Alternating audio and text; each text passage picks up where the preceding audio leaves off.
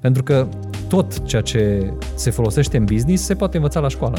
Clar. Și are uh, aplicare practică foarte faină. Matematica are, dacă o înțelegi matematică în business, o să fie foarte fain. Care crezi că e, trebuie să fie principala, principalul atu al unui om pentru succes? Nu știu exact uh, care ar fi formula ideală, spun ce, ce a funcționat la mine. Uh, a funcționat rescrierea felului în care gândesc, reprogramarea creierului, practic, sau o dobândire a unei noi mentalități. Și asta s-a făcut prin, prin cărți, prin cursuri, prin uh, materiale de genul acesta, uh-huh. dar simplu fapt că ascultați acest interviu e o dovadă că vreți să aveți o altfel de gândire. E un proces. Și dacă tu uiți la succes ca la ceva care se întâmplă în timp și tot ce clădești în timp o să o să-ți aducă rezultate din ce în ce mai bune pe termen lung. Nu există un punct culminant la care neapărat trebuie să ajung, ci îmi propun niște obiective. Episod susținut de podele3d.ro Podele exclusiviste cu rășini luminescente. Salutare și bine v-am găsit la un nou episod din Gândește Diferit, un podcast ce își propune să aducă oameni care au o viziune diferită care să te ajute pe tine într-un final să vezi lucrurile dintr-o altă perspectivă. Invitatul pe care l-am uh, adus în această seară a fost uh, grădinar, dar mai mult decât atât a schimbat foarte, foarte multe joburi de-a lungul carierei sale. Este, din câte am înțeles eu, acum rămâne de văzut singurul român care a făcut o carte cu Brian Tracy și lista poate continua, pentru că pot să-l laud mult și bine, cred că Cred că mai am încă vreo 5 minute de, de lăudat uh, la tine, dar o să mă opresc aici. Laurent, bine ai venit. Dăm și noroc, acum nu mai e pandemie.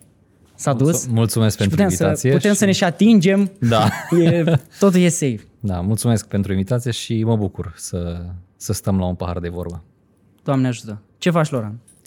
Bine, prin București, rar, dar uh, am venit uh, pentru că suntem în trecere înspre concediu. Și dacă tot sunt aici, am zis că profit de ocazia asta să mai dau un interviu, să uh-huh. mai mhm. merg la o televiziune, să mai am niște întâlniri pe care e mai greu să le fac de la distanță locuind acum în Portugalia.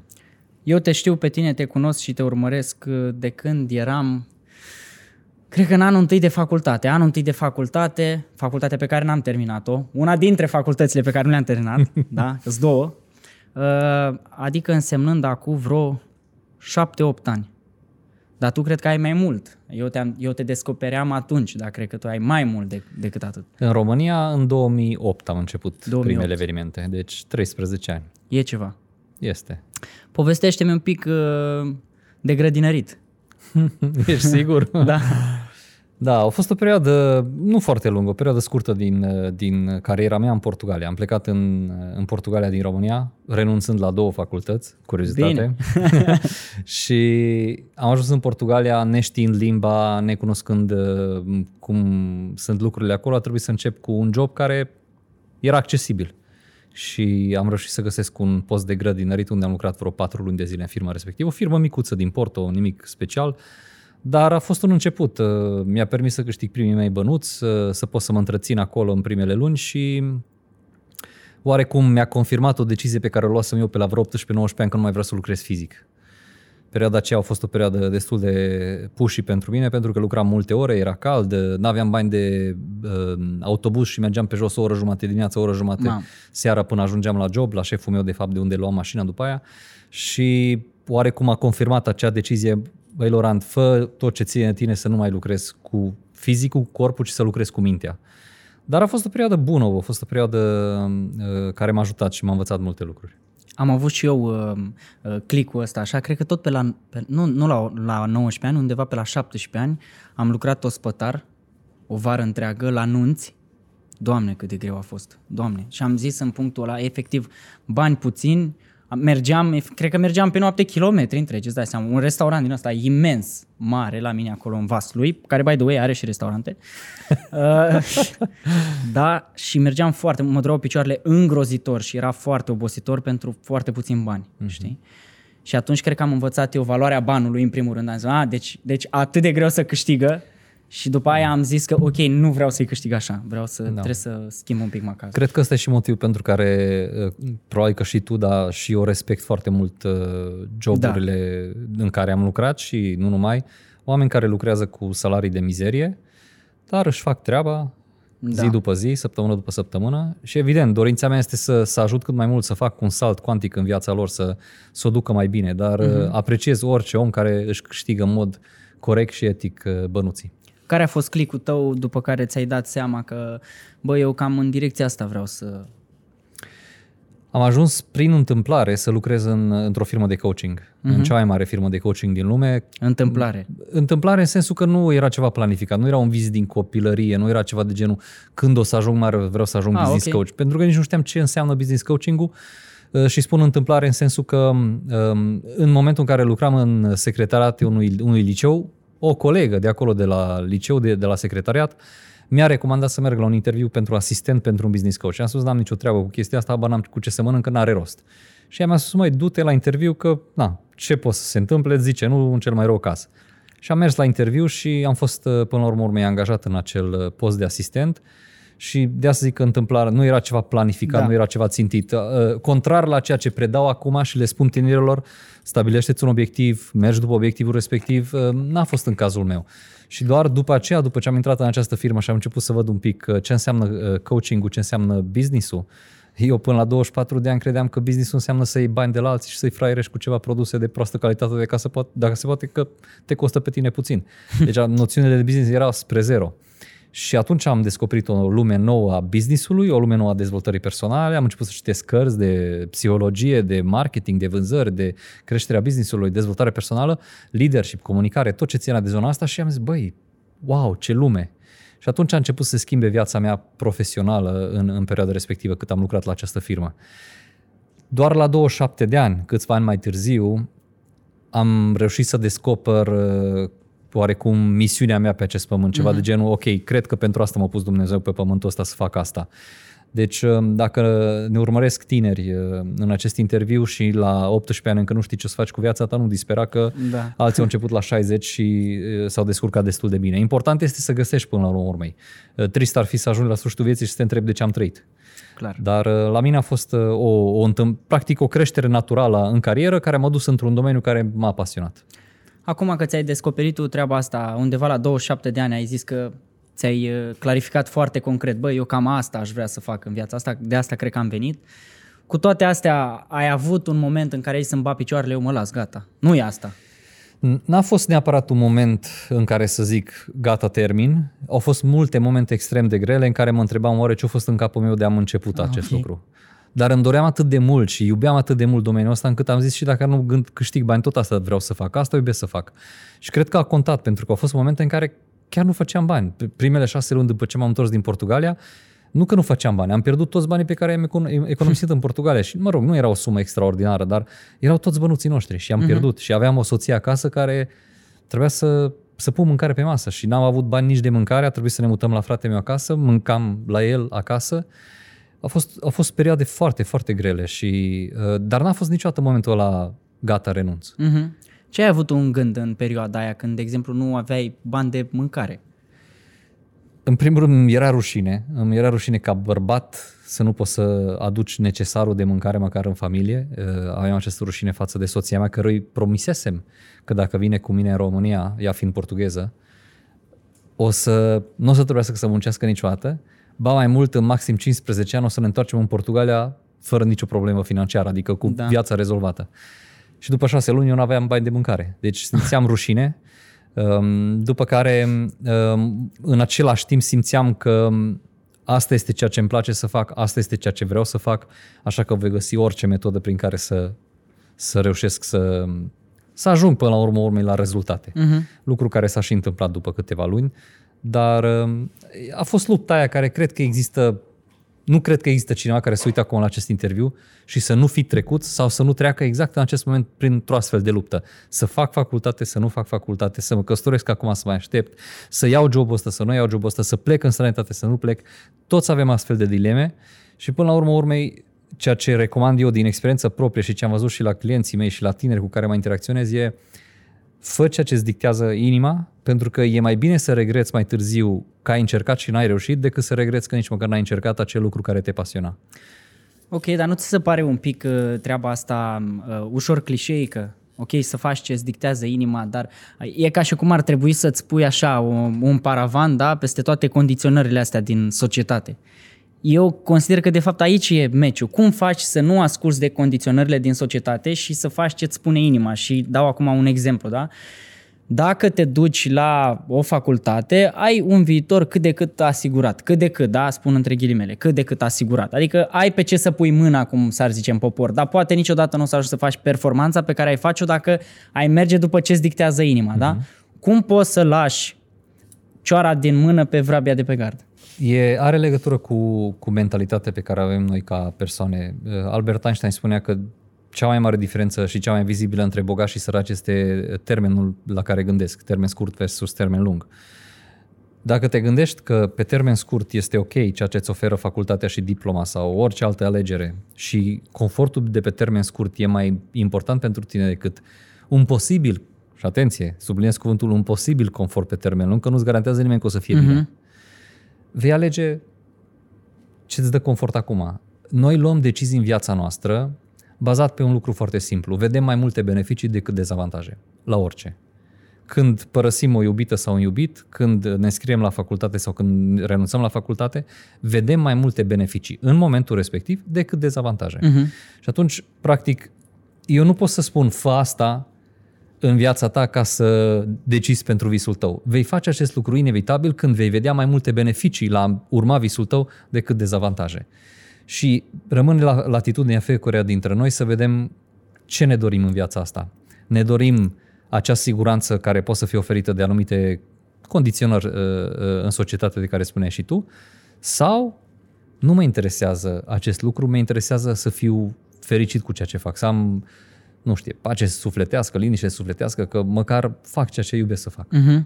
Și de obicei, de obicei, nu-i garantat, dar de obicei, când faci ceea ce îți place, ești mult mai perseverent, ești mult mai determinat, ești mult mai uh, uh, deschis să înveți în domeniul respectiv și atunci șansele să, să ai succes cresc. Uh-huh. Nu este garantat, dar cresc semnificativ șansele din acest motiv. De asta obișnuiesc să spun că nu există oameni leneși. Eu sunt leneș în multe aspecte, sunt determinat în multe altele.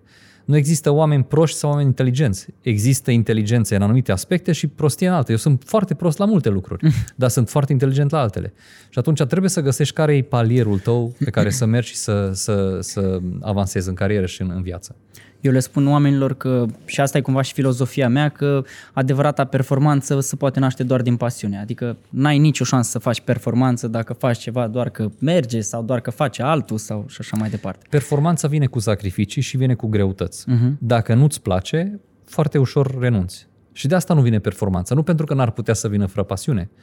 Poți să ajungi la performanță fără pasiune dacă ești suficient de disciplinat să mergi mai departe atunci când vin greutățile. Dar de obicei, disciplina de a merge mai departe vine atunci când îți place. Da. Când îți dictează energia, sufletul, uite, asta e direcția în care vreau să merg. De asta, într-adevăr, e greu să ajungi la performanță fără să-ți placă ceea ce faci. Și de asta e, e recomandat uh, să urmăm ceea ce facem. Dar uh, am avut azi dimineață un interviu la, la televizor și um, după interviu, cei care filmau au rămas acolo să-mi pună întrebări. Uh-huh. Și dileme de genul, uh, părinții mei vor asta, eu vreau asta. Și e, e o luptă constantă pentru fiecare dintre noi. La fel cum este și în acest moment pentru mine sunt alte lupte, la alt nivel. Da. Poate nu mai la nivelul la cu ce facultate fac, ci la nivelul de investesc în business-ul ăsta milioane de euro sau nu investesc. Uh-huh. Ne dezvoltăm pe internațional. Acum să mai așteptăm să solidificăm business-ul în România. Sunt tot, constant o să avem dileme de genul acesta și ele nu o să dispară. Uh-huh.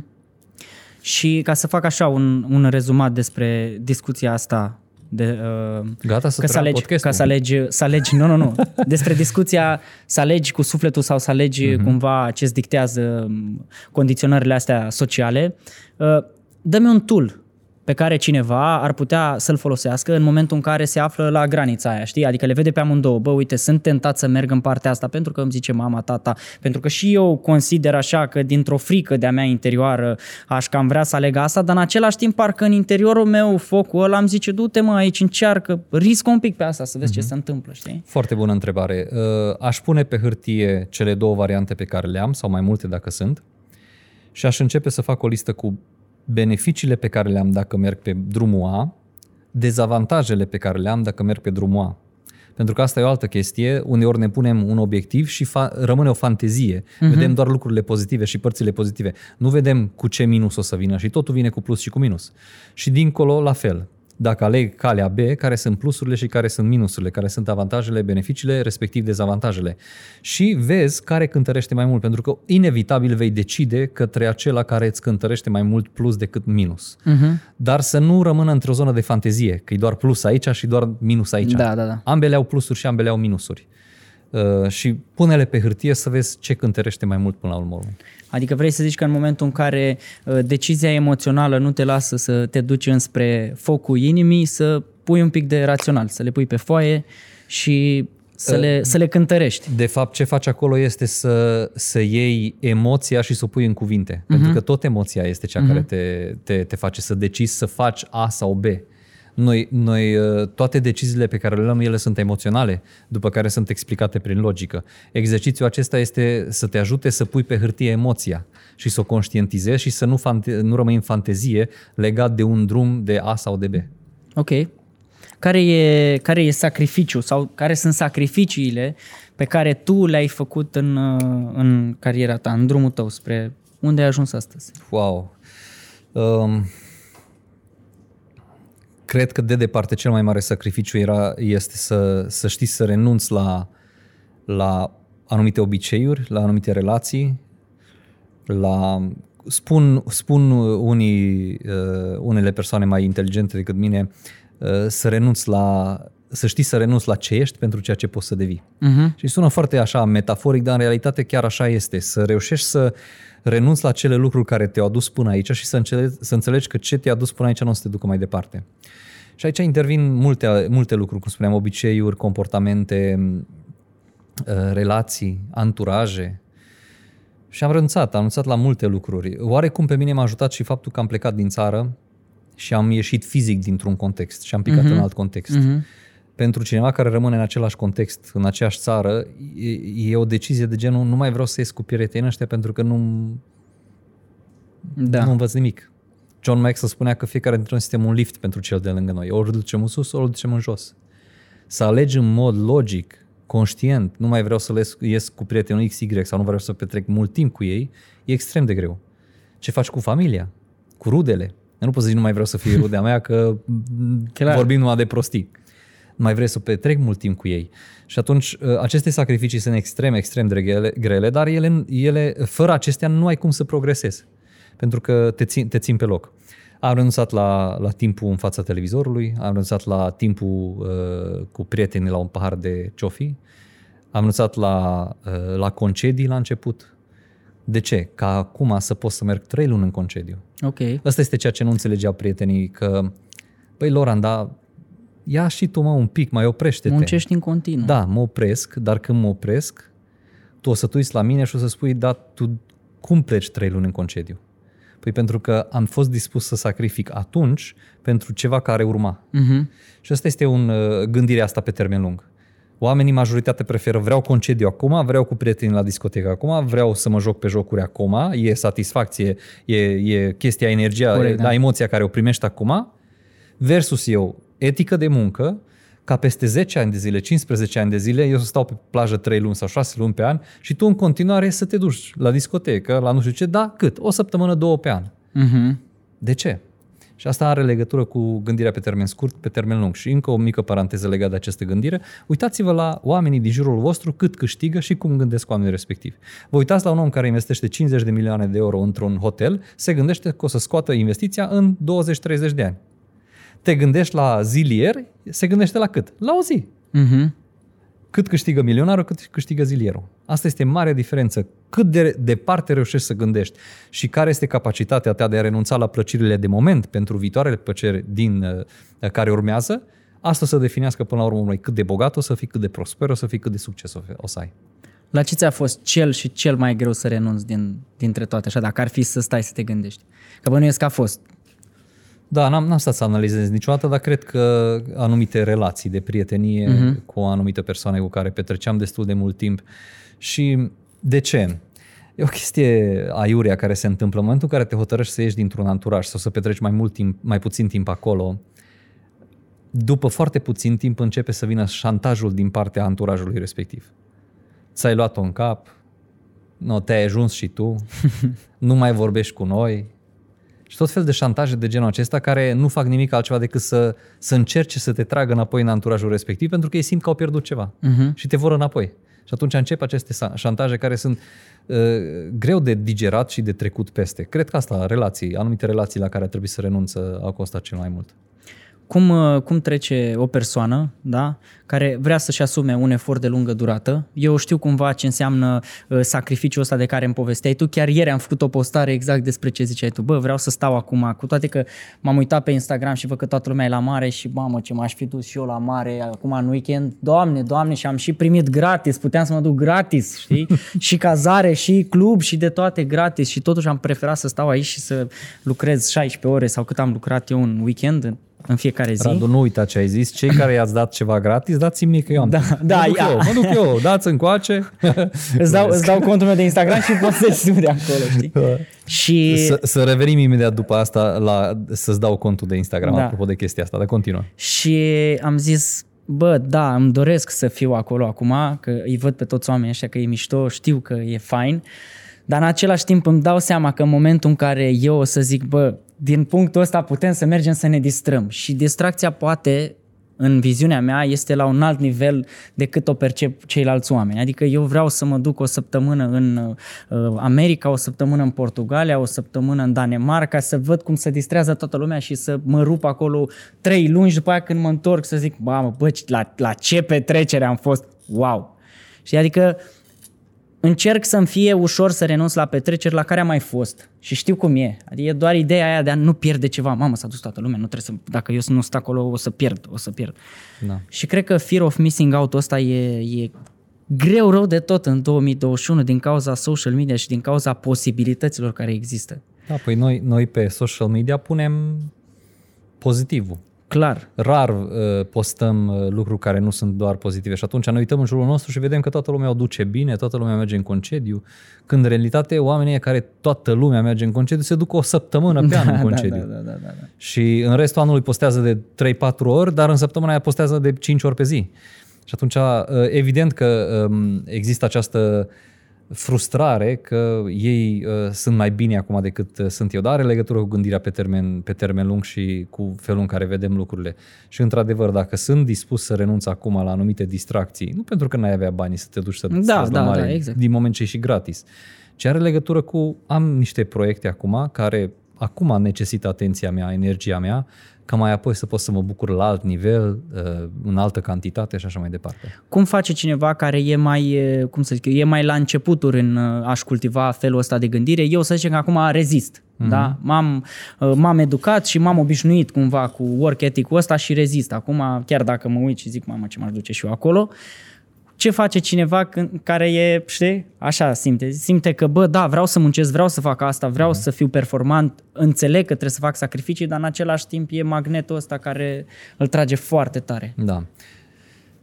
Nu știu exact uh, care ar fi formula ideală, spun ce, ce a funcționat la mine. Uh, a funcționat rescrierea felului în care gândesc, reprogramarea creierului, practic, sau o dobândire a unei noi mentalități. Și asta s-a făcut prin prin cărți, prin cursuri, prin uh, materiale de genul acesta, uh-huh. dar simplu fapt că ascultați acest interviu e o dovadă că vreți să aveți o altfel de gândire. Am, mi-a plăcut cum ai făcut introducerea, da? că oameni care gândesc altfel, care vin cu altfel de idei, să te expui la astfel de materiale în mod constant sau repetat pe termen lung, la un moment dat începe să rescrie lucrurile din creierul tău și începe să-ți fie mult mai ușor să faci acest lucru. Și atunci ce aș recomanda pentru cineva care este la început e petrece mai mult timp, cât mai mult timp, din ce în ce mai mult timp cu cărți, cu materiale de genul acesta, cursuri, uh, mentori să vezi ce fac oamenii uh-huh. da? Uh, uite-te un pic ce face, vrei să ajungi milionar, uite-te ce face milionarul. Ce, ce concedii face el? Se duce atunci, în săptămâna aia, când se duce toată lumea în locurile în care se, duc, uh, se duce toată lumea sau își alege altfel lucrurile și uh-huh. învață de la aceste persoane, dar atenție mare la informațiile care sunt în jurul tău, pentru că până la urmă urmei, faptul că scoatem telefonul din buzunar și uităm pe social media și vedem că toată lumea e în concediu, foarte bine poți să închizi social media și să dai drumul la o carte audio și să asculți. Uh-huh. Și altfel de informații intră în creierul tău. Deci filtrează ceea ce intră. E, e esențial. Ok. Crezi că ne e greu nouă ca și uh, români, ne vine greu treaba asta cu învățatul, pentru că cumva am fost învățați din școală că a învăța e nașpa? Da, e, este greu și statisticile confirmă acest lucru. Suntem pe ultimul loc în Europa în ceea ce privește educația continuă. Este un studiu la nivel european, se numește Lifelong Learning. Ehm, Doar 1% din populația activă a României se educă continuu, Mamă. fiind pe ultimul loc în Europa, media europeană 11%, Suedia 27%. Mam. Deci este evident că avem o problemă în ceea ce în a percepe ce înseamnă educația. Uh-huh. Și o văd și eu pentru că sunt în industria asta de 13 ani și văd reacția oamenilor cu cine ești tu să mă înveți pe mine. Uh, uh, numai, numai afirmația asta de că nu are legătură cu cine ești tu, ci să mă înveți pe mine. Dar această percepție că educația înseamnă că trebuie să vină cineva pe care, pe care eu să-l consider superior ca să mă învețe ceva, cum se întâmplă la școală, e total greșit. Da. Și avem o problemă din acest punct de vedere, avem o problemă pentru că percepem educația ca nefiind potrivită, pentru că sistemul educațional nu este cel mai bun și atunci punem un egal între sistemul educațional și educație, Uh, dar cărțile acestea sunt tot o formă de educație. Podcastul sau filmul, filmul ăsta pe YouTube, tot o formă de educație Clar. este. Și atunci ar trebui să renunțăm la egalul care se face între un sistem educațional care necesită o îmbunătățire semnificativă și deja, din fericire, încep să se vădă uh, anumite semne în acest sens, versus educația în general. Și motivul pentru care avem atât de mari provocări financiare, sociale în România, este pentru că educația este atât de Uh-huh. scăzută. Motivul pentru care aproape jumătate dintre români, ro- dintre români lucrează pe salariu minim pe economie este pentru că lipsește educația financiară, educația profesională și așa mai departe. Eu știi cum mi-am dat, uh, cum mi-am dat boost la, la ideea asta de a învăța continuu? Cum am început? Mie nu mi-a plăcut școala deloc. Adică școala pentru mine a fost ceva horror. Am mm-hmm. învățat că am înțeles necesitatea școlii, că am fost smart și m-am descurcat să prind din clasă. Acasă luam ghiozdanul, aruncam, deci am avut niște certuri cu părinții. Doamne, nu vrei să știi. Luam ghiozdanul dimineață și plecam, veneam seara la aruncam, dimineața luam. Nici nu scoteam un caiet. Eu nu scoteam caietele de la, din ghiozdan. Uh, prima carte pe care am citit-o a fost o carte de vânzări, da? Aveam o firmă de petreceri pentru copii, în clasa 12 mi-am deschis-o. Prima carte pe care am luat-o și am citit-o a fost de vânzări și pentru mine a fost un fel de, cum să zic eu, un orgasm în momentul în care am observat că am aplicat o tehnică de acolo și am reușit să vând. Și zic, bă, ești nebun, wow! Deci e ceva ce eu pot învăța de aici, practic, efectiv, adică pot, uh, pot cumva aplica. Cred că asta e problema școlii, că nu m-a învățat ceva ce pot aplica. Uh-huh. Înțeleg că dacă m-ar fi învățat ceva, nu știu, cum să-ți faci o iubită, da? Trebuie să-i spui fetei, uh, draga mea, uh, culoarea părului tău este nemaipomenită. E, dacă îi spui asta, șansele ca ea să zică da sunt 80%. Cresc. Deci eu mă duceam de drag la școală și am, mamă, da? Wow, da. super tare. Deci da. cumva în direcția asta, a- ăsta a fost startul meu. Lipsește uh, partea practică destul de mult din școli, atât din școlile da, 1-8 liceu, cât și din facultate. Spuneam mai devreme că sunt semne totuși că se îmbunătățesc anumite lucruri, pentru că eu la rândul meu deja sunt invitat de mai multe ori la diferite facultăți, de exemplu, uh-huh. să țin cursuri pentru studenți, tocmai în această perspectivă de haideți voi din mediul de business, din, da, de la firul ierbii, care faceți în fiecare zi angajări, concedieri, Da, strategii, da, da. haideți și învățați copiii și tinerii uh, cum, să, cum să-și gestioneze businessurile. Deci, facultățile au înțeles că e o provocare în acest sens. De unde? Din statisticile pe care le au despre numărul de studenți care renunță la facultate după primul al doilea an. Pentru că de ce renunță? Se duc cu o perspectivă, cu o așteptare Corect. și realitatea este că stai, de fapt, eu ce caut aici. Corect, da. Și atunci uh, deja s-au făcut pași în această direcție, e nevoie de mult mai mult cu siguranță și în special în uh, clasele mai mici, pentru că acolo încă n-am văzut uh, foarte multe mișcări în acest sens, dar cred că suntem într-un trend bun și uh, sper să ajungem acolo încât uh, copiii să spună mă duc la școală pentru că ceea ce mă învață școala este practic, este aplicabil, pot să folosesc mâine în, uh, da, cu iubita când vreau Da, să da, o da. cuceresc sau, să, sau ce-o fi, pentru că tot ceea ce se folosește în business se poate învăța la școală. Clar. Și are uh, aplicare practică foarte faină. Matematica are, dacă o înțelegi matematică în business, o să fie foarte fain. Dar cum ar fi să se predea matematică folosind exemple din business? Mișto. Nu acea uh, matematică boring uh, care te face să arunci, uh, arunci rucsacul când ajungi acasă. Mhm. fapt cu care rezonez foarte mult pentru că nici eu nu prea am învățat la școală și Da. am chiulit foarte mult și um, exact ca și, ca și tine eram atent la ore și din cauza asta am luat note cât de cât ok, nu am fost niciodată nici primul, dar nici ultimul din clasă. Am trecut prin școală așa uh, pentru că na, se făcea școală. Da, ca gâsca, trebuia. Um, ce fac, um, ce fac uh, oamenii da, care vor să se apuce de, de citit și înțeleg că, bă, uite, asta e direct. Dacă tu îți dorești o viață diferită, da, trebuie să, știi, trebuie să Tadam! Trebuie să vezi ce, ce au făcut alții care au ajuns în anumite puncte și care au o experiență pe care tu nu trebuie să o mai treci. Tu iei direct și iei cartea și iei direct gold nugget. Adică iei direct spuma de la fiecare dintre ei. Nu trebuie să mai faci tu greșelile respective. Sau trebuie să le faci la un alt nivel. Ca și tu la rândul tău mai departe să dai gold nugget către altcineva. Uh, Pe ce pune mâna persoana respectivă? Pentru că mi se pare că în 2021 există atât de multe cărți, există atât de mulți oameni pe YouTube, există atât de, mult, atât de multe surse de unde poți să te duci și mi se pare că e o paralizie așa mentală la nivelul societății că nu- oamenii nu știu pe ce să pună mâna. Sunt toate, parcă era mai bine înainte.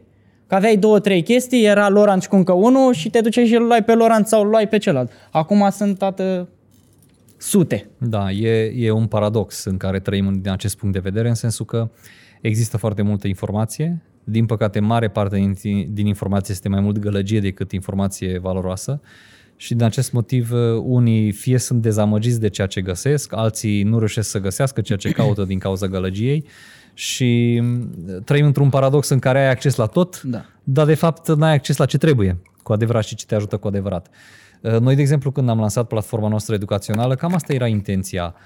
Cum îi facem, cum îi putem să ajutăm pe români să acceseze informații care ar costa în mod normal sute sau mii de euro într-o formă simplă și de aici s-a născut uh, ideea de abonamente lunare.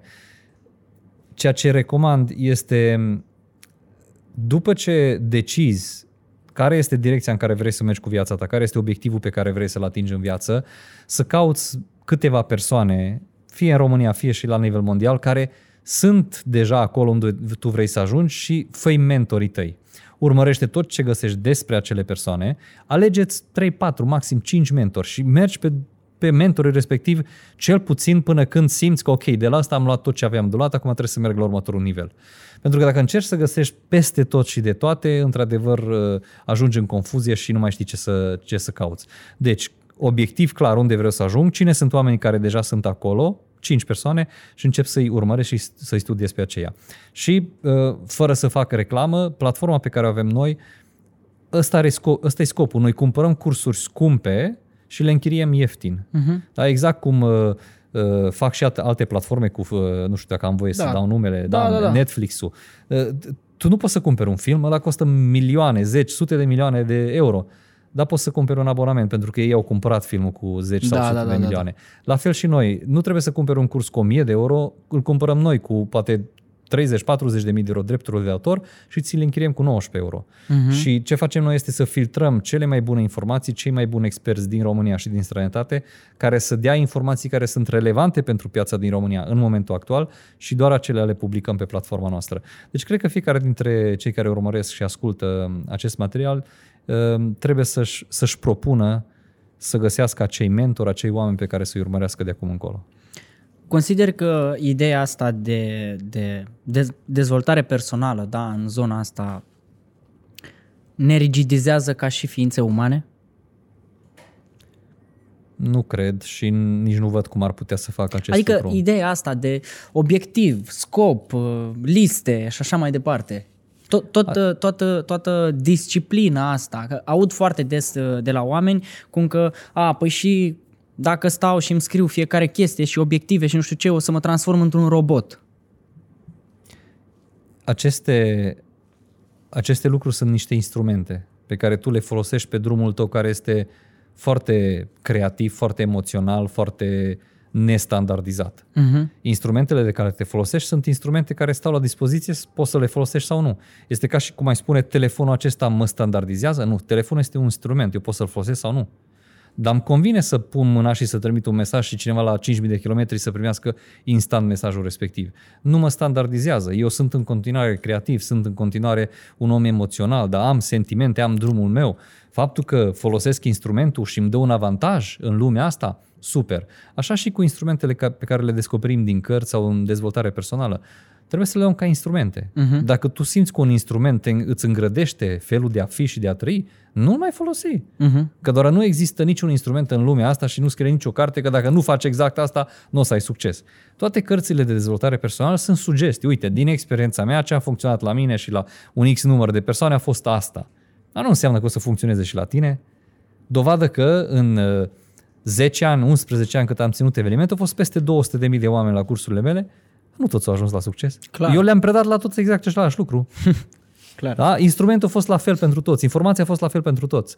Dar nu înseamnă că se va potrivi la toată lumea. Și de asta um, eu accept când cineva îmi spune uh, tu nu predai rețete. Normal, eu nu cred în rețete. Eu cred în bune practici, cred în anumite instrumente, cred în anumite experiențe pe care le-am avut eu sau clienții mei și din care putem să învățăm. Dar nimeni în lumea asta nu poate să-ți garanteze că dacă faci exact ce zic eu, o să ai sau nu o să ai succes. E imposibil. Clar. Cum, uh, cum crezi tu că ar trebui să ne obișnuim, învățăm, scriem creierul să înțeleagă că lucrurile mari necesită timp? Eu îți dau un exemplu. La mine am învățat uh, nu neapărat de curând. Bine, pot să zic de curând. Un an și ceva, cred că am de când am învățat uh, treaba asta, cum că dacă vreau ceva măreț, trebuie să privesc de acum în câțiva ani. Nu pot să privesc peste două, trei luni. N-am cum să fac treaba asta.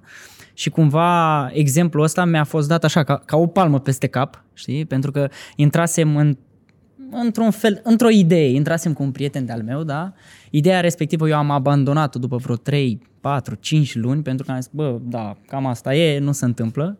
Uh, respectiv a rămas în ea 2 ani fără rezultate și în momentul în care a început să curgă, a, a, curs, curs. a curs la nivelul, știi, de milioane.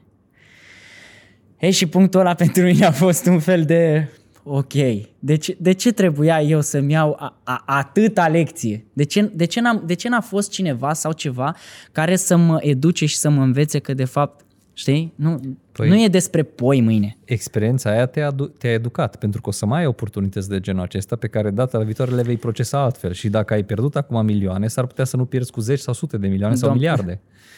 Uh, dacă le luăm ca lecții, dacă da. le luăm că, vai, ce nașpa că mi s-a întâmplat, n-ai învățat nimic, nu o să faci altfel Clar. în viitor. De asta zic că e bine că s-a întâmplat uh, în acest fel. Uh, cum putem să ne antrenăm? În primul rând, e foarte important să înțelegem ce înseamnă să termen scurt sau termen lung. Pentru că dacă sunt persoane care mă urmăresc de ceva timp, probabil că au auzit prin cursurile mele sau în diferite contexte că îmbogățirea peste noapte durează 10 ani.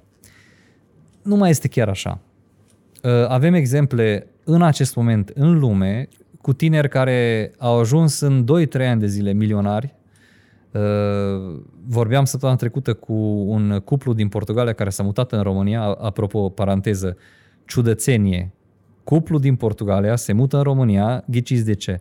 Din cauza taxelor și impozitelor da. care sunt favorabile în România. Deci cei care da. vă plângeți că România are taxe mari, no, voi habar n-aveți în ce lume trăiți. Ar trebui să vă mutați un pic în altă țară și după aia vă întoarceți înapoi și o să ziceți România e paradis fiscal. Și este, este. da, este, este. Și zicea tipul ăsta care este foarte bine uh, înfipt în lumea cripto că în Portugalia, de exemplu, are un, uh, un copil de 24 de ani care în urmă cu 3 ani de zile lucra la McDonald's, câștiga 400 de euro și acum e milionar, multimilionar din, uh, nu din criptomonede, ci din blockchain, din tehnologie, dintr-un proiect pe care l-a, l-a înființat. Și atunci mă gândeam, băi, da, logica asta de 10 ani ca să te îmbogățești nu mai este valabilă. Avem o fată de 17 ani pe TikTok care în 2 ani de zile de la 0 la 19 milioane. Și atunci te întreb, oare mai e valabil acest 10 ani? Și nu, nu este, pentru că lucrurile prind altă viteză. De asta spun tinerilor, trăim în cea mai tare epocă posibilă din istoria noastră și tu freci menta toată ziua. în loc să te pregătești pentru ceea ce urmează și să prinzi valul care este în acest moment. Um, deci ar fi bine să înțelegem acest termen de ce înseamnă să am răbdare cu un proiect. Doi ani de zile nu-i mult. Dacă te raportezi, vreau să am rezultate în două luni sau în 5-6 luni după ce ai plecat tu, a, și atunci cred că ce ar trebui să facem este să ne educăm creierul și să, să înțelegem care este punctul uh, sau care este perioada de care are nevoie un proiect, o firmă, o idee de business să prindă rădăcini și după aceea maturitate ca să încep să culeg rezultatele. La mine a durat 11 ani. Aproape 11 ani. Sau mă rog, am trecut de primul milion după 7 ani. Uh, dacă aș fi vrut rezultatele mâine uh, sau într-un an de zile, cred că închideam firma după primul an. Da. Pentru că rezultatele erau spre zero. Uh-huh. Care e provocarea cea mai mare de fapt? Este că tinerii, în special care sunt născuți, nu știu, au sub 20 de ani sau până în 25 de ani, s-au obișnuit cu instant gratification. Da. Am pus o poză, vorbeam cu cineva astăzi la prânz că sunt tineri care pun o poză pe Instagram și dacă în primele, nu știu, 5 minute nu are un anumit număr de like, șterge poza. Și am zis, cum e posibil? Una dintre regulile pe care le înveți despre social media, de exemplu, este că atunci când faci un live pe Facebook sau pe Instagram, când încep live-ul, nu începe cu ceva de genul, no, hai că mai așteptăm un pic până intră lumea, încep din prima cu super energie, pentru că 95% dintre oamenii care văd live-ul văd înregistrarea. Dacă tu te uiți că doar 20 de oameni care se uită la tine și nu mai dai energie că doar 20 de oameni, ai pierdut, practic, ăia 5%. Restul se uită la înregistrare. Și asta este instant gratification ăsta adus în, în mintea copiilor și tinerilor că trebuie totul pe mâine. Da. Care ce a făcut? A făcut ca timpul de, de care ai nevoie să te îmbogățești, nu mai trebuie să fie 10 ani, poți să fie 5 ani, 3 ani, super, dar tot ai nevoie de timp. Și ai, ai nevoie de timp. Om, oricum am face lucrurile și cred că o metaforă pe cu care aș vrea să închei răspunsul meu la această întrebare e uite-te la sarcină, uite-te la creșterea unui copac sau unei plante, da? orice ai face, oricât de multe Uh, mângâierea da la, la burticaia, are nevoie de 9 luni ca să se dezvolte. Dacă încerci să-ți scoți înainte, moare. Uh-huh. Așa este și cu idei de business, cu, cu business-uri uh, propriu-zise. dă timpul necesar să aibă suficientă putere încât să iasă. Uh-huh. Poate să iasă mult mai repede pentru unii decât pentru alții? Da. Poate să iasă mai repede acum decât în urmă cu 10 ani, 20 de ani, cu siguranță. Dar tot are nevoie de timp. Cum, uh, cum îmi dau seama și cum apreciez timpul de care are nevoie în funcție de, în funcție de activitatea pe care vreau să o fac? De exemplu, vreau să mă fac, uh, uh, vreau să mă fac videograf, da? Cum îmi dau seama, bă, uite, ok, vreau să mă fac videograf, înțeleg că m-am uitat la, la nebunii ăștia doi și înțeleg, da, că nu trebuie să mă aștept luna viitoare să am succes, da? Cum îmi dau seama cam care e timpul? Măcar să am o marjă, măcar să știu la ce mă aștept, că mă gândesc eu așa cu mintea mea, că problema pe care am avut-o și eu și pe care o au și oamenii este incertitudinea până la un rezultat. Adică dacă eu nu știu când o să am succes, mi-e aiurea să mă și apuc. Asta pentru că ne raportăm la succes la ceva care trebuie să apară cândva. Uh-huh. Și eu nu văd succesul așa, nu văd ceva de genul... Uh, că asta e o întrebare care o primesc foarte des de la tineri. Loran, până când? Când, când încep un proiect și nu merge, până când persiști? Mă țin. Și, și te, după aia zici, ok, gata, s-a terminat. Până când? Pentru că se așteaptă ca, ca să fie un moment, un fel de, de, de click, un fel de boom, un fel de ceva care să fie evident și să spun, gata, a sosit momentul, pot da. să merg mai departe. Nu există. E un proces. Și dacă tu uiți la succes ca la ceva care se întâmplă în timp și tot ce clădești în timp o să o să-ți aducă rezultate din ce în ce mai bune pe termen lung. Nu există un punct culminant la care neapărat trebuie să ajung ci îmi propun niște obiective. De exemplu, vreau să fac un canal de YouTube, vreau să ajung la uh, un milion de subscriberi. Ok, fă un prim target să ajungi la 1000. Uh-huh. Ai mhm. bifat la super, fă-ți 5000, 10000, nu un milion. fă pe bucăți și atunci nu mai este până când, că nici cum nu mai ajung la un milion. Ai bifat 1000. Că dacă nu știi să bifezi 1000, nu o să știi să bifezi nici un milion. Uh-huh. Și asta ar fi una, una dintre lucruri, să împărțim obiectivele astea mari pe bucăți mai micuțe și ne întoarcem la ce discutam la început. Dacă ăsta este pasiunea ta, asta este ceea ce iubești să faci, să fii videograf, păi ce treabă are timpul? Tu oricum asta vrei să faci. Atunci întrebarea mai bună este cum pot să fac să performez mai bine și să ating rezultate mai bune, să câștig din ce în ce mai bine, ce, cât mai repede. Și aici intervine educația pe care o am, antreprenorială, managerială și profesională. Sunt trei elemente într-un business, că era întrebare legat de businessul de videograf, de exemplu partea profesională, să fiu bun la filmat, da? Asta e unul. Partea managerială, să gestionez bine fluxurile din firmă, resursele fixe și umane și partea antreprenorială, setare de obiective, vis, viziune, strategie. Aceste trei lucruri trebuie să existe în business. Din păcate, majoritatea firmelor sunt începute de bun tehnicieni. Corect. Foarte bun cu camera video, dar habar n-are de management și de, de antreprenoriat. Și atunci recomandarea mea este să înveți aceste lucruri. Pentru că poți să fii cel mai bun videoga din lume dacă tu nu știi să te vinzi, nu știi să te marketezi, nu știi să formezi o echipă în jurul tău. Apropo, una dintre cele mai mari plângeri pe care le au videografii față de businessul de din acest domeniu este că cum o să angajezi oameni și să-i formezi, că după aia o să plece să-și facă businessul lor. Greșit. O parte o să plece, o parte o să rămână, Corect. dar dacă tu ești bun manager și un extraordinar lider, o să știi cum să motivezi oamenii tăi, cum să-i răsplătești, cum să le oferi niște lucruri pe care ei nu pot să le obțină dacă își încep businessul lor. Și atunci, astea, este, astea sunt lucrurile pe care să te concentrezi și să le înveți în așa fel încât să, să poți să decizi. Și tot legat de business, mai este un concept pe care probabil cu siguranță că tu l-ai auzit și și cei care urmăresc probabil, MVP, Minimum Viable Product, adică lansezi în piață să văd dacă are tracțiune sau nu. Se cumpără sau nu se cumpără. Ok, nu vând milioane, nu vând sute de mii de euro. Bă, dar se, se cumpără. Ok, dacă am găsit 10, 15 oameni, hai să văd acum cum găsesc 30, 60, 90, 100 și așa mai departe sunt angajat, da? Vreau să-mi schimb uh, jobul, vreau să-mi încep uh, să-mi clădesc uh, ori propria afacere, ori propriu vis, da? Că acum fenomenul de freelancer e cumva într-un punct foarte accelerat, adică nu trebuie să te mai gândești neapărat să ai o afacere, ci mai... Acum nou s-a a luat amploare foarte mult ideea asta de freelancer. Ce fac? E greu, adică primesc întrebarea asta destul de des de la oamenii care mă urmăresc, bă, uite, am un serviciu stabil în momentul ăsta, da? Vreau să mă apuc de chestia asta, dar, mamă, mi-e frică. Mi-e frică că dacă, dacă nu merge, dacă luna viitoare chirie, dacă, dacă, dacă. Uh-huh. În primul rând, uh, cum spuneai, termenul de freelancing și stilul de a lucra uh, de freelancer este foarte în trend, dar freelancing-ul există de când e lumea. Dacă ne uităm la statistici din România, mare parte din companiile din România, din firme, de fapt sunt freelanceri. Uh-huh. Proprietarul este singur în firmă. Da, da, da, da. da deci aproape jumătate din firmele din România n-au niciun angajat, zero. Asta înseamnă că ea sunt freelancer. Chiar dacă au un SRL, chiar dacă ei spun că sunt, scrie pe cartea lor de vizită CEO, director general și el e singur în firmă, e freelancer. Și așa sunt majoritatea, mă rog, nu majoritatea, dar aproape jumătate din firme nu au uh, niciun angajat sau au un angajat care de multe ori e proprietarul. Deci nu este ceva nou. Termenul de freelancing, pentru că sună mai bine, este mai în vogă în acest moment, dar de când e lumea, uh, mulți lucrau așa și lucrează așa. Care ar fi primii pași? Depinde de gradul de risc pe care îl are fiecare om. Uh, unele persoane, cum a fost și cazul meu, am tăiat jobul și m-am aruncat, am schimbat și țara și m-am aruncat în business. Da. Și la mine o funcționat. Nu zic că o să funcționeze la toată lumea. Alții am clienți care au început în paralel lucram la un job 8 ore, în seara când ajungeam acasă mai făceam un pic pentru businessul meu, după aceea mi-am dat seama că începe să meargă bine acolo, am început să lucrez 4 ore și încet, încet am făcut treptat Switch trecerea ăsta. atunci când veniturile din business începeau să echilibreze veniturile din, uh, din uh, locul de muncă. Chiar uh, acum o săptămână, două am postat pe, pe Facebook un articol cu un domn din Cluj pe care îl cunosc, care lucra într-o firmă de IT și seara sau în timpul liber făcea uh, batoane sănătoase din asta pe care da, le vindea. Da, da, da. Tata Vlad, uh, apropo de, și de, de cântăreți.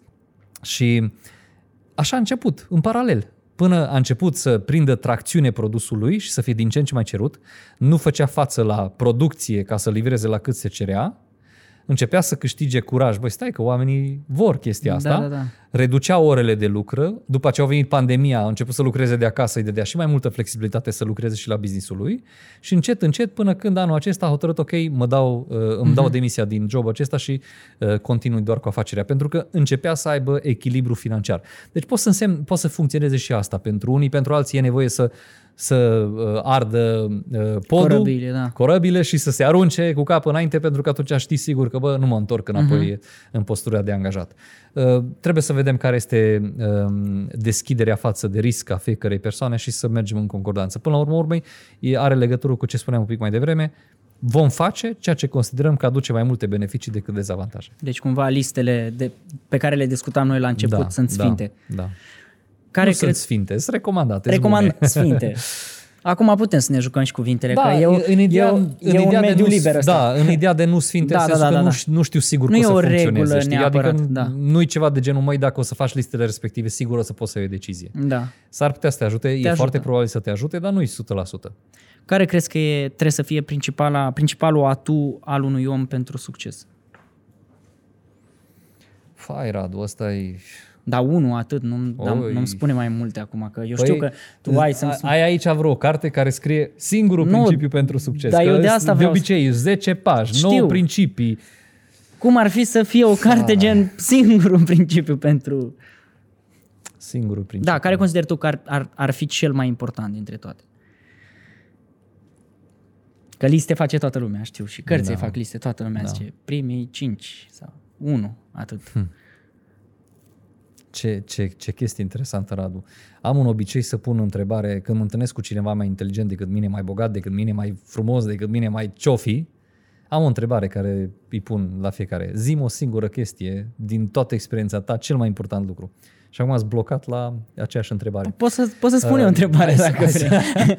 Um, aș, aș zice uh, perseverența, Uh-huh.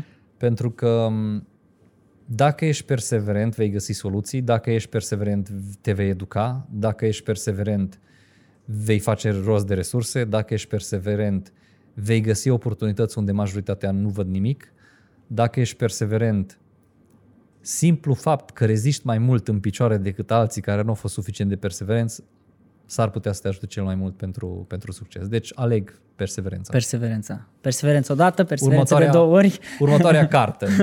Singurul pas de care ai nevoie ca să ai succes. Perseverența. O, o pagină. Și după aia 360 de pagini în care repeți aceeași idee. Perseverența, dragilor, perseverența. Ați înțeles? De Perseverența. ce ați înțeles, da? Perseverență. Toate cărțile de, de dezvoltare personală pe care le-am citit eu până la un moment dat, a- am avut o dilemă. Urmează să... E, e prima dată când îmi spun dilema asta, da? Am ajuns într-un punct în care uh, am citit aproape tot ce se putea citi în, în era asta, în sfera asta de dezvoltare personală și am ajuns în, într-un punct în care am zis, bă, toate cărțile spun același lucru, frate. Frate, toate cărțile spun același lucru, că e de la X, că e de la Y, că e de la Z. Care e faza? Faza este că principiile de bază pentru succes, pentru vânzări, pentru marketing, pentru uh, un business de succes, ele sunt puține și basic, elementare. De ce există atât de multe cărți? Este pentru că unele persoane trebuie să audă de mai multe ori sau din alte perspective exact același lucru până decid să facă acel lucru. Uh-huh. Din experiența mea proprie, ai nevoie de aproximativ 10 cărți citite pe un domeniu ca să-ți dai seama că de fapt toate cărțile spun același lucru. De la 10 în sus nu mai înveți aproape nimic nou, doar perspective diferite, uh, puncte de vedere diferite, dar despre același lucru. Corect. Uh, Dacă citești despre vânzări 10 cărți, o să vezi că principiile care se repetă până la urmă urmei sunt uh, identice. Mai nou, în ultimii ani au început să an- apară anumite cărți de dezvoltare personală care vin să contrazică anumite trenduri existente de ani de zile. Um, și ele sunt faine, ele sunt provocatoare, te scot un pic din zona de confort și din ceea ce ai învățat pe momentul respectiv. Dar în, în esență, informațiile, ele nu sunt... Uh, uh, secretul succesului nu este complex, secretul vânzărilor nu este complex, secretul marketingului nu este complex. Păi, gândește la marketing, că ești om de marketing și înțelegi bine industria asta. Cunoașteți clientul, analizează-i dorința, frica, frustrarea, speranța și așa mai departe, Mhm. uh-huh. vezi cum produsul, serviciul tău rezolvă frica, frustrarea sau a, a, a, ajută în atingerea obiectivului visului și comunică pe limba lui în funcție de cine e clientul. ce e atât de complex la chestia asta? Evident că aceste patru mari uh, idei sunt prezentate în diferite contexte, cu diferite exemple, studii de caz, care da, uh, dă ca să avem o multitudine de cărți despre subiectul acesta și multe alte subiecte. Dar, în esență, după ce citești, cum spuneam, cel puțin 10 cărți pe un domeniu, ajungi la concluzie, mai cam același lucru se învață. Pe de altă parte, când ajungi la 40-50 de cărți citite pe un singur domeniu, faci parte din 1% din populația lumii expert, expert top experți 1% din domeniul respectiv. Deci repet chestia asta. Dacă vrei să fii bun în vânzări, citește 40-50 de cărți și ești 1% experți în vânzări. Ceea ce este fascinant. Da. Fascinant. Să ajungi 1% cel mai bun în ceva e fascinant. Și majoritatea oamenilor nu sunt în stare să citească 40 de cărți. Care dacă citești o carte pe săptămână, într-un an de zile sunt 52 de cărți. Și te întreb, de ce? Păi de ce? Pentru că să schimbi canalul și să vezi mizeria din viața altora este mult mai interesant decât să te uiți la tine și să spui stai că de fapt eu sunt leneș aici și nu fac nimic cu viața mea. Eu am o chestie pentru care sunt uh, cunoscut uh, cumva în zona asta de citit și de online uh, pentru 20 de minute în fiecare zi. Eu le zic oamenilor, băi, nu, nu trebuie să citești o dată pe săptămână șapte ore. Trebuie să citești în fiecare zi câte 20 de minute. Într-un an ai citit 12 cărți relaxat. Relaxat. Dar așa, nici nu știi când, ce a trecut, 12, da. Da, pf, 12. Și 12 cărți atât arată. Da. Așa E arată. exact, e exact ca la sport. Da? Nu trebuie să te duci la sală o dată pe săptămână șapte ore. Te duci în fiecare zi jumătate de oră. Dar de ce dacă ne, ne e atât de logic? E logic. Noi doi discutăm, oameni care se uită, bă, da, așa e. Bă, așa e, 20 de minute, cred că aș avea și eu. din- De ce oamenii nu fac treaba Pentru că asta? deciziile sunt emoționale, cum spuneam mai devreme, nu logice. Și atunci, emoțional, e confortabil să nu, deși logic, toată lumea știe că da. Și evident, dacă ar fi să intrăm mai în profunzimea acestui emoțional, o să vedem că, de fapt, toate deciziile acestea emoționale, sau, mă rog, mare parte din decizii, au rădăcini foarte puternice din copilărie, de anumite frustrări, anumite traume și așa mai departe, care duc la mâncate excesiv uh, uh, și multe alte lucruri de genul acesta, care au întotdeauna fundament uh, emoțional uh, până la urmă urmei. Dar uh, de asta spun, logic e una, emoțional de alt, e alta. Am avut un client care are o firmă și um, îmi zicea că vrea să angajeze un director și am zis ok, ce ai de făcut? Păi trebuie să fac lista de sarcini pe care o să aibă directorul respectiv. Pe baza sarcinilor respective o să văd ce stil de personalitate se potrivește să execute cel mai bine sarcinile respective. Fac fișa postului, fac anunțul de angajare, fac profilul psihologic, dăm anunțul, facem recrutarea, știm care e procesul de recrutare, vine interviu, fac X interviuri, teste, bla bla bla. Zic, super, dă-i drumul. Și după o lună de zile, zic directorul. Zice, păi încă n-am făcut. Zic, dar nu știi ce să faci? Bă, da, știu. Și atunci ce s-a întâmplat? Ca să aflu din discuții că blocajul emoțional unde era. Dacă aducea un director foarte performant, pe postul respectiv, pe director de vânzări, el era cel mai bun pe vânzări din firmă. El simțea la nivel emoțional, nu logic, nu verbalizat niciodată, că își pierde rolul de vedetă din firmă pe segmentul de vânzări. Și din acest motiv, deși logic știa exact ce să facă și bine pentru businessul lui să angajeze un director, nu a angajat pentru că emoțional simțea că o să vină o pierdere și nu o să mai fie el cel care e adorat de către toți angajații din firmă să trăiți, domnul vânzător, sunteți cel mai tare. Își pierdea rolul de vedetă. Și din cauza asta sabota un proces care era clar, simplu, logic și știa exact cum să-l facă. De asta, una este să învățăm lucrurile de aici din cărți, să știm ce să facem, alta este să avem um, înțelepciunea și să, să emoțional să reușim să trecem peste anumite bariere pe care le avem în viața noastră. Aici e de fapt esența. Și ăsta e, maturitate emoțională da. este până la urmă. De asta se spune că în 2021 inteligența emoțională este mult mai importantă decât Clar. cea cognitivă. Clar. Pentru că deși cognitiv tu știi ce ai de făcut, emoțional ești blocat pentru că ai anumite traume, pentru că în copilărie ai fost desconsiderat, părăsit și tu nu mai vrei să fii pierzi uh, rolul de vedetă din firmă din cauza asta. Simplu. Pare simplu, pare simplu, dar vezi tu să lucrezi cu trecutul tău, să cioplești, Da, e să greu. te duci înapoi în copilărie și să recunoști traumele pe care le-ai avut cu părinții, cu prietenii, cu profesorii, cu preoții și cu alte autorități pe care le-ai avut în capul tău, este foarte, foarte complicat. Da. Plus că mulți nu vor ajutor. În România există o frică de ce la psiholog, dar ce eu sunt nebun. Da, da, Din da, punctul meu de vedere, sau cel puțin concepția mea este că toți avem nevoie de psiholog și cei care spun că nu au nevoie de psiholog sunt cei care au cel mai mult nevoie de psiholog. și atunci e evident că e, e pare simplu, în esență e, e lucru cu noi, e ciuplit, cioplit în noi. Pentru că strategia, tehnicile, pașii sunt simpli. De asta sunt unele persoane care vin la cursuri și spun, păi n-am învățat nimic nou, știu. Dar nu ăsta e motivul pentru care ar trebui să te duci la cursuri. Motivul pentru care ar trebui să te duci la cursuri și citești mai multe cărți este ca la un moment dat să se existe declicul emoțional încât să faci ceea ce știi că trebuie să faci. Dă-mi, dă-mi un tool, o carte, orice, care să, care să îi ducă pe oameni uh, înspre vindecarea problemelor interioare astea din trecut, înspre cioplirea interioară. Aș recomanda uh, cărțile lui uh, Dr. John de Martini. Dr. John de Martini are cărți despre valori, despre uh, foarte mult zonă emoțională și cred că o carte, de exemplu, nu știu exact că în limba română, nici nu știu dacă e tradus în limba română, dar se numește Factor Value, dar cred că s-a tradus și în limba română. A- Aș recomanda aceste cărți. Aș recomanda și Comunicarea non-violentă. Este o carte foarte bună în acest sens. Dar um, tot ce ține de... Nici nu știu cum să zic chestia asta, pentru că numai când spui cuvântul ăsta, deja unii oameni fug de chestia asta. Dezvoltare spirituală. Să știi că la mine pe canal nu fug. Bun, perfect. Deci tot ce ține de zona asta de dezvoltare spirituală da. Um, sunt cărți care de fapt se duc la, la esența ta uh-huh. și la, la interiorul tău. și te ajută să, să lucrezi în acest sens. Pe de altă parte, cei care vor scurtături, vor mai repede să ajungă să lucreze cu psiholog. De departe, deci nici nu vă imaginați, ceea ce poți să obții din cărți, cursuri în 2-3 ani de zile, poți să obții cu un consultant, cu un coach, cu un psiholog în câteva sesiuni. Corect. Un lucru pe care ai vrea să-l schimbi la tine.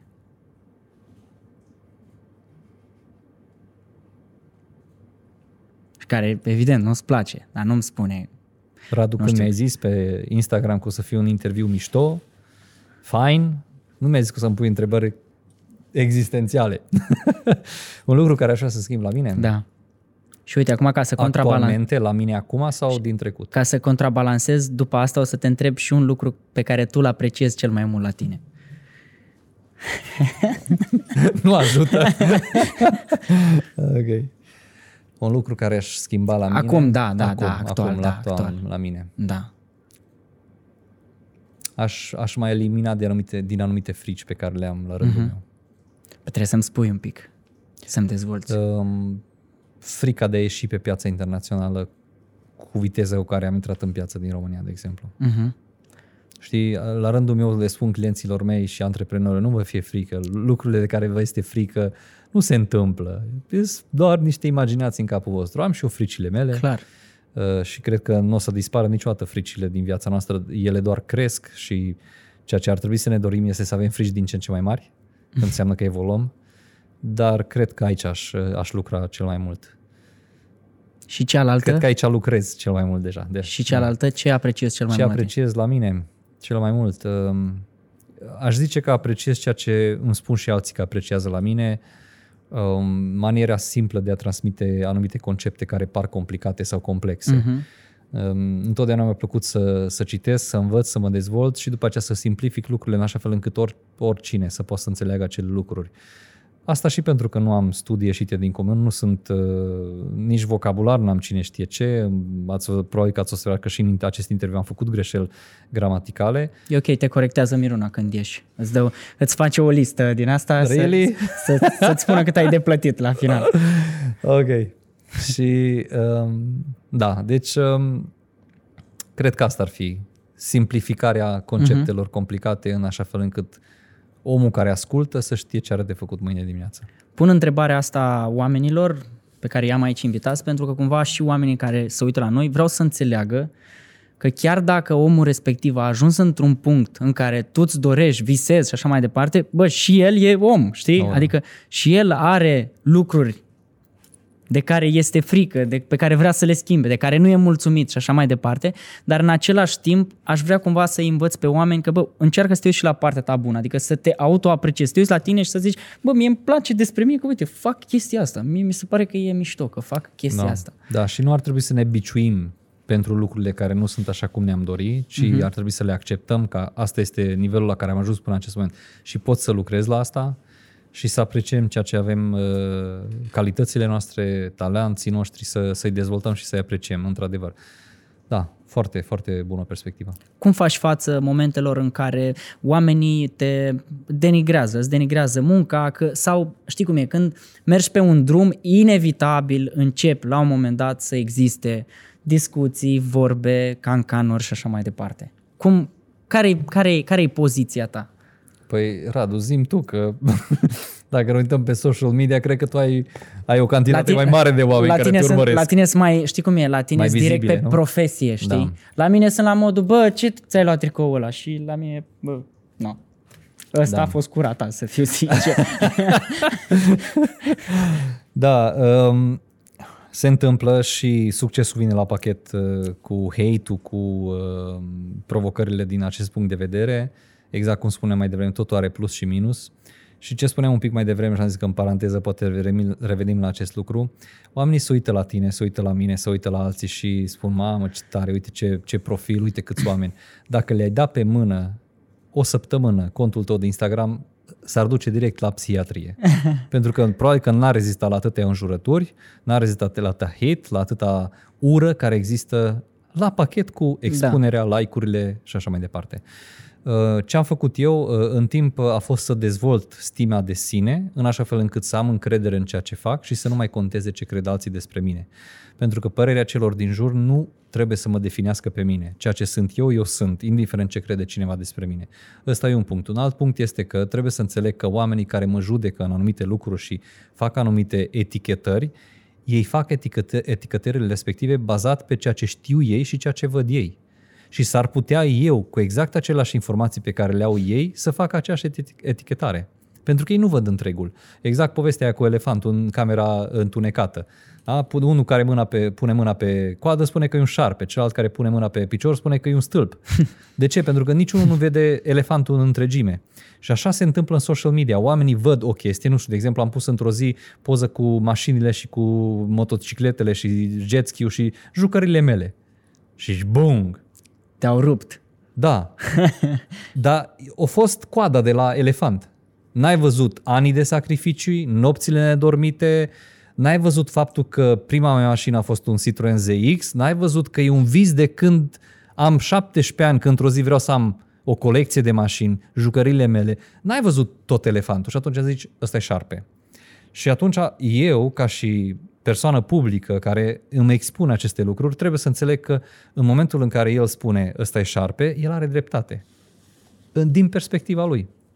Ăsta e al doilea lucru. Al treilea lucru este că totul, totul, tot ceea ce vedem și după aceea verbalizăm este procesat prin filtrul nostru. De exemplu, dacă eu spun că am reușit să ajung la un milion de euro vânzări și cineva scrie sunt o grămadă de fraieri în România să-ți dea ție bani, de-aia ai făcut un milion de euro. Asta înseamnă că în filtrul lui, singura metodă prin care poți să faci un milion de euro în industria în care sunt este să fraierești oamenii. Nu are nicio legătură cu mine. Ok. Are legătură cu filtrul lui. Și atunci, dacă înțeleg că toate comentariile care vin, vin prin filtrul lor și spun mult mai mult despre ei decât spun despre mine, atunci le iei cu ușurință pentru că nu este despre tine, este despre ei. Uh-huh. Și da, da e, na, e un proces, acum vorbesc un pic mai ușor despre asta și în continuare mai am de învățat și la asta, dar la început ștergeam, dădeam ben, mă Îmi enervam. imaginez. Când apărea cât un articol în presă, două zile nu mai eram bun de nimic. Deci mă, lo- mă dărâma literalmente, sim- mă simțeam bolnav. Acum scrieți ce vreți, că Da. e ok. Dar se, se antrenează în timp și cred că odată cu creșterea noastră și dezvoltarea noastră și aceste lucruri uh, până la urmă Clar. urmei vin la pachet. Dar pe de altă parte, motivul pentru care n-am, nu știu, 5 milioane de followeri este pentru că încă nu sunt suficient de bun în a Uh-huh. da? Am reușit până la câteva sute de mii sau milioane, da? nu la zeci de milioane sau miliarde. Da, da, Poate da. asta e frica pentru care încă n-am ieșit pe piața internațională. Română știu cât de cât să vorbesc totuși, dar în engleză nu vorbesc atât de bine ca în română, ce o să creadă lumea. Știu ce zici. Păi dacă nu-ți pasă, atunci du-te și vorbește. Dar poate îți pasă încă, încă înseamnă că mai ai de lucru. Da. Deci e, e un proces întreg prin care trec și eu și um, să mă întorc un pic la ce spuneai mai devreme. Sunt, sunt și un om ca și toți ceilalți. Mă scarpin în nas. Dimineața când mă trezesc, ce ciorap să iau? E absolut, absolut natural. Uh, am pus pe Instagram ieri, um, eram la, la, la masă cu un client din Republica Moldova, la Cluj, trece un băiat, era o sală de fitness lângă și Ah, e da, antrenorul am de văzut. acolo și s-a oprit, ce Loran, ce, ce onoare, mă bucur să te văd. Și dă să plece, la care clientul din Chișinău, cerei mă să fac o poză cu tine. Cerei, fă un selfie cu el. Ăsta e un milionar. Adică nu are treabă. zi. Și zic, da, da, chiar, hai să fac o poză. Și după aia am pus pe Facebook, măi, când mă, când mă vedeți pe stradă, opriți-mă, mă. Ziceți-mi, hai să fac o poză cu tine, fă un selfie cu mine, întrebați-mă chestii. O stat unul în aeroport două ore în fața mea, eu eram cu căștile pe ureche, mă uitam uh, pe laptop și le vedeam cu colțul ochiului cum se uită la mine și cum două ore și nu a fost în stare să se ridice și să vină la mine și să spună lor, te cunosc. Mi-ar face plăcere să stau de vorbă cu tine. Închideam laptopul în secunda 2 și vorbeam 5 minute cu el. Sunt om. Da. Exact ca și toți ceilalți. Am problemele mele, provocările mele, fricile mele, exact ca și tine. Acum o să mergi pe stradă și o să te oprească oameni și să zică, păi ai zis că stai de vorbă cu mine, nu că Cu te drag. grăbești, că te duci tu în vacanță. Cu drag. Deci nu că pierzi tu avionul, tu mie îmi stai de vorbă aici, înțeles? Ok, deci băieți care dați partea asta, puteți să tăiați da. partea asta. A fost foarte entuziasmantă, dar scoateți-o. Am am entuziasmat, Că nu? scuze, nu? Nimic. La început punem. Exact. Oh. Dacă mă vedeți pe stradă, consultanță gratuită. Ah! Ziceai să nu mișc microfonul, da. Uh, Loran, de exercițiu de Deja. imaginație. Imaginează-ți un banner mare cât toată clădirea asta, da? Pe care ai posibilitatea să-l pui la, la Victoria, acolo în cea mai aglomerată intersecție, pe unde de altfel trece cam toată lumea pe aici prin București. Ce ai scrie pe bannerul respectiv? ai potențial. Cred că cel mai, uh, cel, cel mai mare câștig pe care l-am avut în firmă este să mă uit la oamenii care vin la interviuri, să mă uit la potențialul lor, nu la ce sunt în, în acest moment. Să mă uit la ce ar putea să devină omul acesta, nu ce este în acest moment. Și convingerea mea personală, crescând într-o familie creștină, este că Dumnezeu ne-a creat pe toți într-o manieră unică și toți avem un potențial pur și simplu infinit în noi. Și mesajul pe care mi-aș dori să-l transmit pe bannerul respectiv este ai potențial. Uh-huh. Dacă tu, cel care mături straza în acest moment, tu uiți în sus pe bannerul respectiv și vezi bannerul, ai potențial. Tu ești antreprenorul care trece cu Bentley-ul și te uiți acolo, ai potențial de mai mult. Fiecare dintre noi și toți care urmăriți această discuție, aveți potențial infinit să faceți lucruri extraordinare. Într-un lucru puteți să ajungeți cei mai buni din lume. Într-un lucru, nu în toate, dar într-un lucru puteți să ajungeți cei mai buni din lume. Ai potențial să ajungi acolo. Asta aș scrie pe banner. Mișto. Cumva se leagă și de întrebarea pe care, uh, pe care voiam să-ți o pun la final, uh, dar înainte să te întreb întrebarea la care oricum deja ai răspuns, ce e cel mai important pentru tine în viață? Așa, rezumând, știi cum e, închizând toate ideile astea, ce e cel mai important pentru tine? Ca și om, ca și existență. Să progresez cât mai repede în atingerea viziunii pe care o am pentru mine pe acest pământ, în timp ce reușesc să mențin un stil de viață care mie mi este confortabil și plăcut, care înseamnă timp cu familia, concedii, jucările mele, să pot să fac aceste lucruri, să pot să beneficiez de aceste lucruri, dar în același timp să merg accelerat către atingerea viziunii mele, care este să ajut cât mai mulți oameni să facă un salt cuantic în viața lor. De la grădinar la business coach, de la sărac la milionar, de la angajat la antreprenor, de la ciofi. Un salt care să, să se uite în spate și să spună wow. M-am întâlnit și azi cu câteva persoane la televiziune și uh, pe coridor spuneau mulțumesc pentru sămânța pe care ai pus-o. Pentru mine l-ai suficient. Uh-huh. Dacă știu că la un moment dat, la seminarul la care ai fost acum șapte ani de zile, am pus o sămânță și din sămânța respectivă a florit, am florit o dorință și tu de acolo ai făcut salturi și se vede că ai făcut, pentru mine este... Uh-huh. Și vreau să fac acest lucru pentru cât mai multe persoane. Deci, ceea ce contează pentru, cel mai mult pentru mine este să pot să fac asta pentru cât mai multe persoane, fără să renunț la familia mea sau cu timpul cu familia mea, fără să trebuiască să renunț la concediile pe care le fac și să călătoresc prin lume, fără să nu mai am timp să iau jet ski într-o după masă și zic n-am chef să lucrez, mă duc pe râu, fără să renunț la aceste mici plăceri uh, pe care le am. Când ți-ai, când ți-ai pus la cale uh, misiunea asta, uh, a fost cumva un dialog și în zona spirituală când ți-ai setat uh, misiunea asta? Orice descoperire de misiune are legătură cu spiritualitatea în sensul de reconectare cu sine și reconectare în cazul meu cu divinitatea sau în cine crezi tu. Că unii uh-huh. cred în Dumnezeu, alții cred în Buddha, alții cred în uh, ce-o Conectarea cu divinitatea și conectarea cu tine însuți te ajută să clarifici și să cristalizezi ceea ce ești pus pe acest pământ să faci. Cum te conectezi tu cu divinitatea? Prin rugăciune, prin uh, timp uh, în liniște, prin studiu, uh, prin simplu fapt că recunosc că Dumnezeu este prezent în toate, uh, este prezent în acest interviu, este prezent în businessul meu, este prezent în viața mea, este prezent în toate lucrurile. Și această conștientizare constantă că El este prezent, uh-huh. pentru mine înseamnă conexiunea și uh, conectarea cu El. Um, sunt, sunt uh, multe ocazii în care mă întreabă lumea cum împaci credința și business-ul. Nu trebuie să le împaci. Și pentru mine Dumnezeu e în business. Și atunci nu trebuie să, să-l împac. Știi? El e acolo, business e acolo, cum împac? Nu, pentru mine face parte. Da, cumva cred că s-a format ideologia asta acum că dacă ești un om de business, nu poți să fii și un om în zona da. spirituală. Adică bănuiesc că și la tine, în viziunea ta, sunt tot așa. Și nu numai că sunt așa, e singura cale prin care poți să ajungi la performanțe extraordinare în business, este să, să te apropii mai mult de, de divinitatea care există în tine și a fost lăsat de, în tine de Dumnezeu. Și atunci clar că există o, o spiritualitate acolo. Pentru clar. că practic fără intenții bune care sunt de natură divine, n-ai cum să ajungi să ai performanța aia răsunătoare. Business-ul este divin din acest punct de vedere, că tu trebuie să te uiți la clientul tău și să-l întrebi cum poți să-l ajut cel mai bine uh-huh. și el să-mi dea în schimb banii pentru produsul, serviciul respectiv. Un schimb de energie, practic. Exact. exact. Uh, Lorand, uh, întrebarea de final era dacă ar fi să rezumi uh, toată discuția noastră la o propoziție, care ar fi pro- propoziția respectivă?